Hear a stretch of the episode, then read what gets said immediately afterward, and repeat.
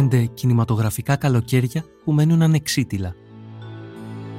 Ταινίες με καλοκαίρι στον τίτλο και στην καρδιά για να στήσετε έναν ξεχωριστό οικιακό σινεμαραθώνιο. Είναι ένα άρθρο του Γιάννη Βασιλείου για το Life.gr. Εκφώνηση Γιώργος Δακοβάνος. Για να μην χάνετε κανένα επεισόδιο της σειράς ηχητικά άρθρα, ακολουθήστε μας στο Spotify, στα Apple και Google Podcast. Είναι τα podcast της Lifeo.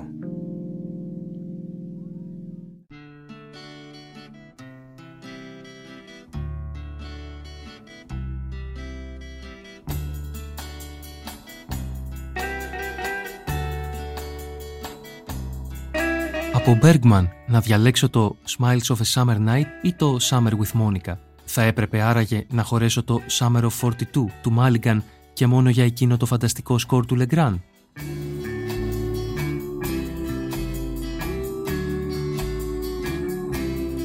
Λογίζεται ως cheat το 500 Days of Summer. Λες να βάλω και το How I Ended the Summer που έχει και αρκούδα μέσα για να καλοπιάσω τους απανταχού αρκουδόφιλους.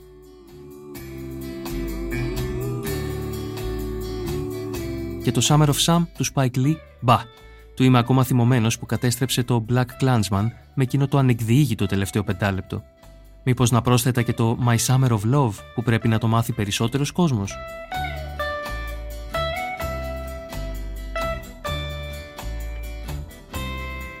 Ερωτήματα σαν τα παραπάνω μπορεί να ακούγονται και ενδεχομένως να είναι επουσιώδη. Είναι όμως ικανά να προκαλέσουν συμπτώματα που κυμαίνονται από αϊπνία έως πρόσκαιρη πάρεση σε έναν αιμονικό κινηματογραφόφιλο.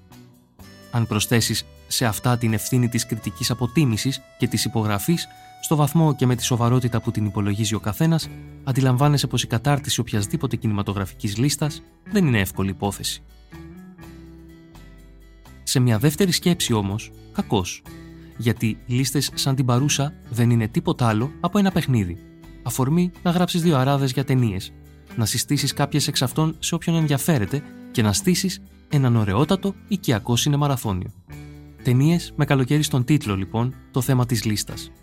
Ως όρο έβαλα να υπάρχει η λέξη καλοκαίρι στον ξένο τίτλο και κατόπιν μιας επιμελούς και επιμελώς αγχώδους διαδικασίας διαλογής κατέληξα στις ακόλουθες 5.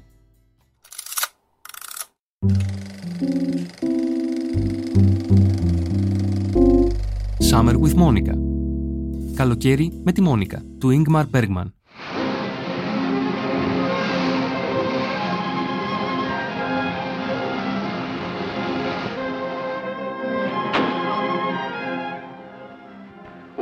Hombre, vista,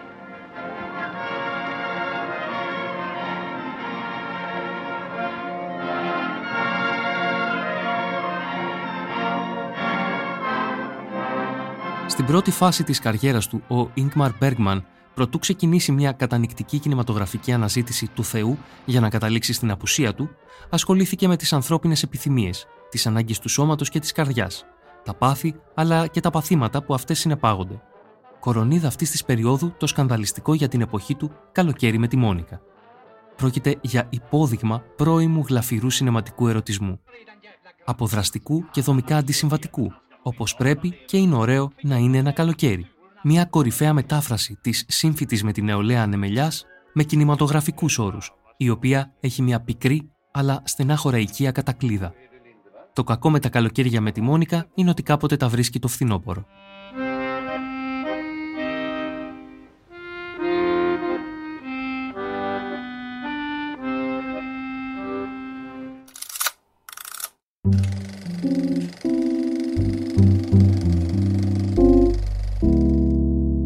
Summertime. Διακοπές στη Βενετία του David Lynn.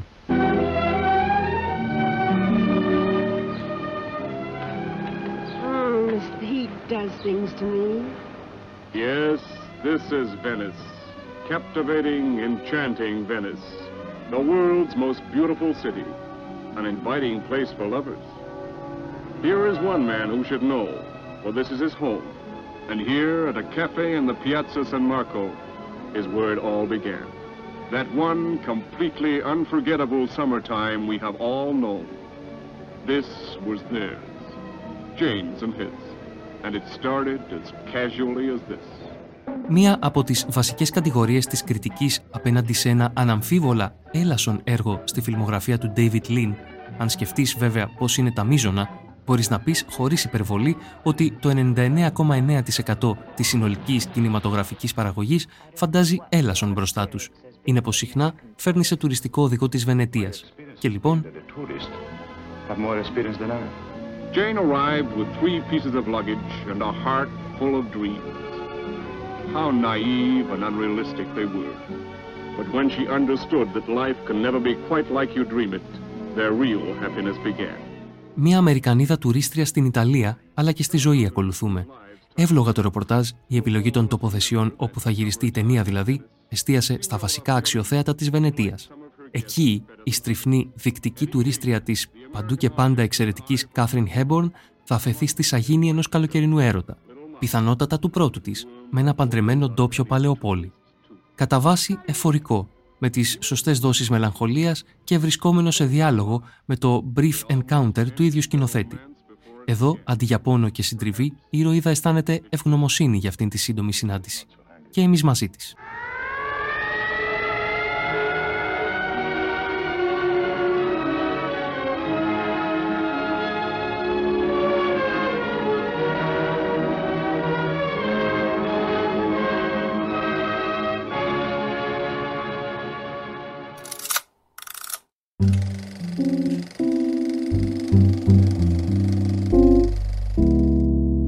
Suddenly Last Summer.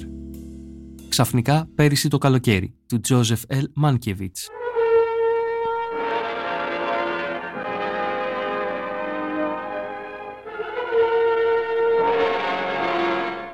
Sebastian only needed you while you were still useful. Useful? I mean young, able to attract. He's babbling again, babbling and lying. He left her home because, she Because you lost, stole him. lost her attractiveness. What does attractiveness have to do with the son and the mother? You see, Doctor, we were both decoys. Σήμερα, το βαρύ πυροβολικό των στούντιο είναι δευτεροκλασσάτι υπερήρωες από την πινακοθήκη χαρακτήρων της Marvel και της DC. Στα 50s ήταν θεατρικά του Tennessee Williams. Πώς αλλάζουν οι καιροί, πραγματικά. Στο ξαφνικά πέρσι το καλοκαίρι, Southern Gothic έντονου ψυχολογισμού και κάμπα απολύξεων, η πάντοτε απούσα πατρική φιγούρα στο έργο του Williams ανάγεται στην κορυφή της ιεραρχίας, στον ίδιο το Θεό. Ο κόσμος είναι μια ζούγκλα στην αυλή μιας ευνοχιστικής εκατομμυριούχου και η ερωτική επιθυμία αντιμετωπίζεται ως δαίμονας που πρέπει να παταχθεί. Τα λιμπάν της πολιτικής ορθότητας βρήκαν εσχάτως ομοφοβία στο έργο. Μάλλον παίρνουν κυριολεκτικά τη μακάβρια εξομολόγηση της Liz Taylor στο φινάλε και τη διαβάζουν ως τιμωρία, ενώ οι Μάνκεβιτς και Γκορ Βιντάλ έχουν καταστήσει όσο πιο σαφές γίνεται εντός των στενών πλαισίων του κώδικα Hayes ότι ο επιτούτου απρόσωπος Σεμπάστιαν κατασπαράζεται από τις ενοχές για τη σεξουαλικότητά του, τις οποίες σε έναν καλύτερο κόσμο δεν θα είχε ποτέ. Χαλαρά στο top 5 θεατρικών μεταφορών στο πανί.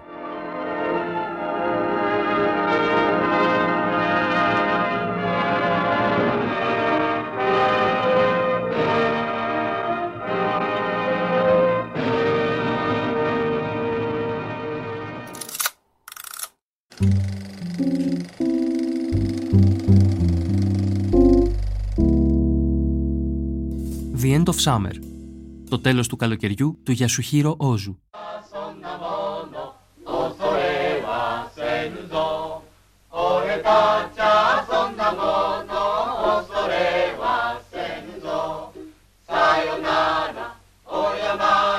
Θέλεις η γλώσσα και η χώρα παραγωγής; Θέλεις ο εξεζητημένος τρόπος που γράφει η θεωρία γι' αυτό; Θέλεις η γενικότερη αδιαφορία του κοινού σήμερα για οτιδήποτε γυρίστηκε πριν από το 2000?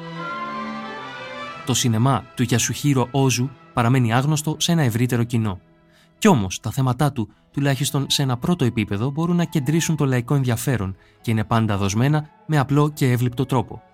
Στο πρώτο τελευταίο του φιλμ, για παράδειγμα, παρακολουθούμε έναν πατέρα που συνήθιζε να κάνει αυτό που θέλει, σε πείσμα τον γύρο του. Να συναντά εκ νέου παλιό του idήλιο, επηρεάζοντας τελικά τον τρόπο που τα παιδιά του προσεγγίζουν τη ζωή τους.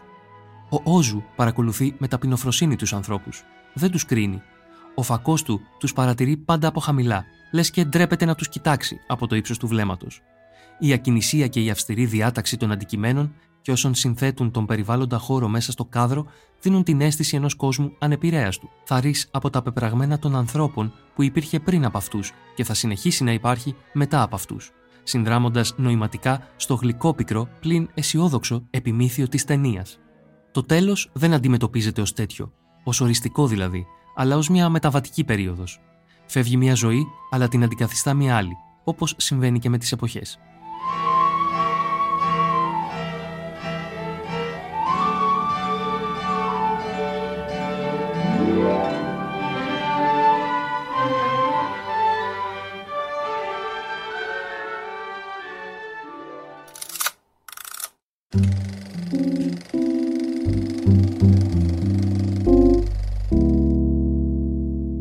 Midsummer Nights Sex Comedy. Σεξοκομωδία θερινής νυχτός του Woody Allen. You know, I was shy. We were not in love. It was pure animal lust. That's just what I was in the mood for. I know, I know. I missed an opportunity. I- I've regretted it ever since. You know, that's the saddest thing in life is a missed opportunity. And, and particularly rotten in this case because after you left, a month after you went to Europe, I learned only then that you were and had been sleeping with everyone. Everyone. Not everyone. Uh-huh. Well, maybe it was everyone. Yeah, I wouldn't have been the first. I'd have been the 21st. Καθώς περίμενε να ολοκληρωθούν τα πρωτοποριακά για την εποχή του σεφέ του Ζέλιγκ, ο Woody Allen σκάρωσε αυτήν εδώ την ελαφριά κομμωδία, τρόπον που πατά στο Smiles of a Summer Night του Bergman. Τρία ζευγάρια περνούν ένα θερινό Σαββατοκύριακο στην εξοχή, σχηματίζοντας ένα τσεχοφικό ερωτικό γαϊτανάκι, το οποίο ο διοπτροφόρο δημιουργός θα τελειοποιήσει λίγα χρόνια μετά στη Χάνα και τις αδερφές της. Θα βρεις γνώριμα γουντιαλενικά εφιολογήματα. Είμαστε σαν φλαμανδικός πίνακας, λέει ο Γούντι στη Μέρι Στίμπεργκεν όταν εκείνη του χυμά ερωτικά στον πάγκο της κουζίνας. Θα βρεις εύστοχα αποφθέγματα. Το σεξ καταπραίνει την ένταση και ο έρωτας την προκαλεί. Θα βρεις συνάντηση φιλοσοφίας και επιστήμης και διακομόδηση της σοβαροφάνειας και της αυθεντίας τους με τους εκπροσώπους τους να λυγίζουν και να γελιοποιούνται όταν τους καταλαμβάνει ο πόθος. Όλα αυτά, δοσμένα σε απόλυτα χαλαρό κλίμα, συνθέτουν ένα ευχάριστο διάλειμμα ανάμεσα σε αριστουργήματα που ο Άλεν παρέδωσε στη δημιουργικά πιο γόνιμη περίοδό του. Ιδανικό για θερινό σινεμά, αν ακούει κάποιος εκπρόσωπος της διανομής. Ghosts, little spirits or pixies, I don't believe in them. All that ghost talk makes me nervous. A Midsummer Night Sex Comedy. I believe in science and sex and sex. Can there be love without sex? Ήταν ένα άρθρο του Γιάννη Βασιλείου για το Life.gr. Εκφώνηση Γιώργος Δακοβάνος. Για να μην χάνετε κανένα επεισόδιο της σειράς ηχητικά άρθρα, ακολουθήστε μας στο Spotify, στα Apple και Google Podcast. Ηχοληψία, επεξεργασία και επιμέλεια Γιώργος Ντακοβάνος και Μερόπη Κοκκίνη. Ήταν μια παραγωγή της LiFO. Είναι τα podcast της LiFO.